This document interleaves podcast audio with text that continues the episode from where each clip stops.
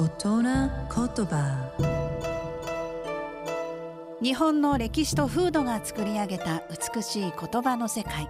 その一言に豊かな情緒を感じその一言で自然や人の世を表現。創造と破壊を繰り返してきた言葉たちから毎週一つピックアップ。その独特な表現を味わう大人言葉。今週の大人言葉は袖を通す。衣服を着るっていう意味とかね。また特に初めてその衣服を着るということを意味する言葉です。でまあいろんな説があるんですが一説にはあの着物の袖って仕立て上がりだとピタッとくっついてますよね。その着物の袖に初めて腕を突っ込んで貫通させる、まあ、袖を通すことで、まあ、それが着るという意味に変わっていったという説があります。でその着物において筒状になっている腕を通す部分である袖。